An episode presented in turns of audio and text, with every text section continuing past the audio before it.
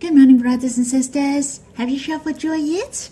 There was the celebration for Autumn Festival last night. Did you have a good time? But no matter what, it is new every morning. The Lord is with us every day. He has the most wonderful plan and many gifts to give to us. Let us shout for joy together. Lord, I give thanks for you driving the whole universe to love me. It is the most happy day being with you. I have shared with you the 8 signs in the Gospel according to John in the last few days. In fact, there are lots in the Bible. It's about 30 and more. I really like to share with you one by one. When we read these signs, we realize our Lord is so glorious. He is the Son of God, and His power, His love, and wisdom are boundless. You will realize when you are reading these signs, the Lord is really gentle. He humbled Himself and came to the earth gently. He lived a life of man for more than 30 years, and He was nailed on the cross at last to accomplish the salvation and dwells in our hearts. The gentle Lord talked and revealed to us again and again. I give thanks we have such a precious beloved. Let us sing a hymn together. In Songs of Love, Song 122, What a Glorious Beloved. I have such a glorious beloved. He's the Son of the Most High God.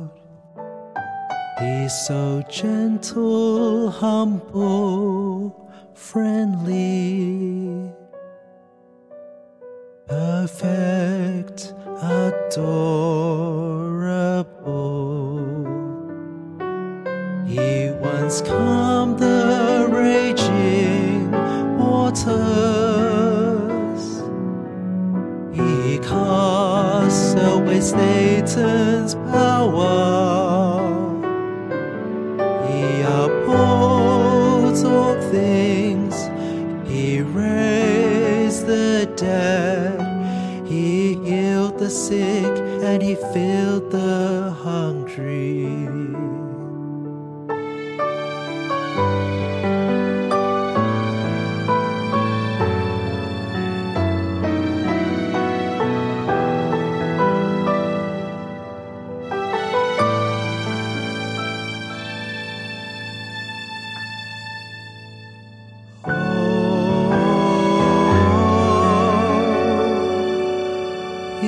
God and the Son of Man. He died, but He rose again. He died for me to bear my sins, and today He lives in my heart.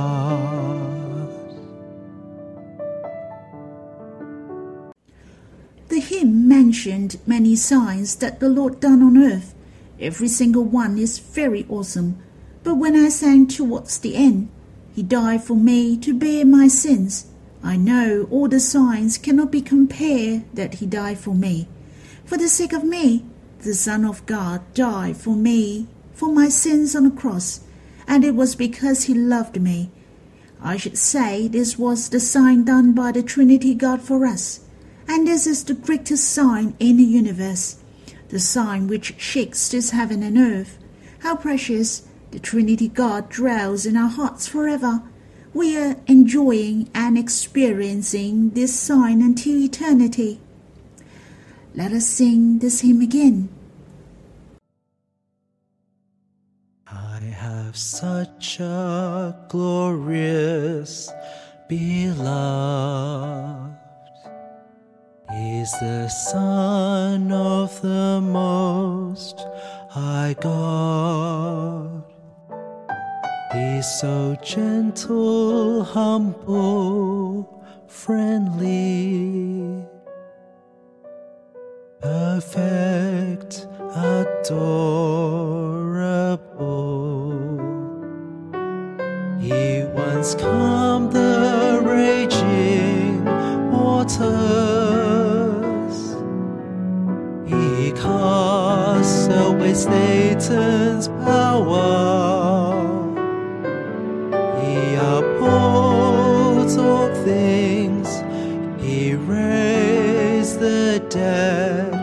He healed the sick and he filled the hungry.God and the Son of Man. He died, but he rose again. He died for me to bear my sins, and today he lives in my heart.Let us worship the Lord together after singing. Lord, how precious! You are the Son of the Most High God. Yet you came into the world and became a man for us. You chose to become a man forever. This is the greatest sign to us, the most greatest expression of love. We have such a glorious beloved, yet you are so gentle and glorious.You desire to dwell in our hearts. O Lord, bless us so that we long to draw near you every day. Brothers and sisters, you can quiet yourself in response to the Lord. I will share the signs in the Bible for the coming days. For the last 8 days, I have shared the signs in the Gospel according to John, and I will read with you the signs did by the Lord in the Bible.I'd like to share with you the sign about the Lord Jesus calmed the storm and wave. And it was different from the sign that the Lord walked on the water, the one who recorded in the Gospel according to John. This time, the Lord Jesus was in the boat. But the one which the Lord walked on the water, he was absent on the boat. He was walking from the shore to the boat. And this time, the Lord was in the boat.The disciples experienced the Lord make the storm be still. They were so afraid initially. Who was that person? That he was so powerful. How about we read in the Gospel according to Luke, chapter 8, verse 22 to 25. And it said, One day he got into a boat with his disciples, and he said to them,Let us go across to the other side of the lake. So they set out, and as they sailed, he fell asleep, and a windstorm came down on the lake, and they were filling with water and were in danger. And they went and woke him, saying, Master, Master, we are perishing. And he awoke and rebuked the wind and the raging waves, and they ceased, and there was a calm.He said to them, Where is your faith? And they were afraid, and they marveled, saying to one another, Who then is this, that he commands even winds and water? And they obeyed him. This sign was recorded in the Gospel according to Luke, Matthew, and Mark. Sometimes I found the Bible is so funny, for it has a sense of humor.When I read in verse 25, as you can see, the Lord commands the wind and water, and they obey him. It mentioned here the wind and water. Geomancy. Many people believe in geomancy, but not the Lord. Are they silly? Aren't they? The Lord is holding the authority. Even the wind and water obey him.Of course, the people nowadays believe in geomancy is not the same as the wind and water which obey the Lord. But it's so funny. After reading these verses, I found it is very important to have faith. The fear and uneasy feeling of the disciples due to the lack of confidence in the Lord. The Lord did say that they could go across to the other side of the lake. How could the boat sink? How could they drown? But they were so frightened and shouted for help. They even doubted about the Lord ignored them. The Lord said one sentence, the wind and the raging waves ceased, and the lake remained calm. The Lord has clearly stated their problem. Where is your faith? And after the sign, they were afraid and marveled, and they kept asking, "Who is this?" Obviously, as you can see, people may not believe the Lord even though they see the sign. In fact, it is very important to have faith.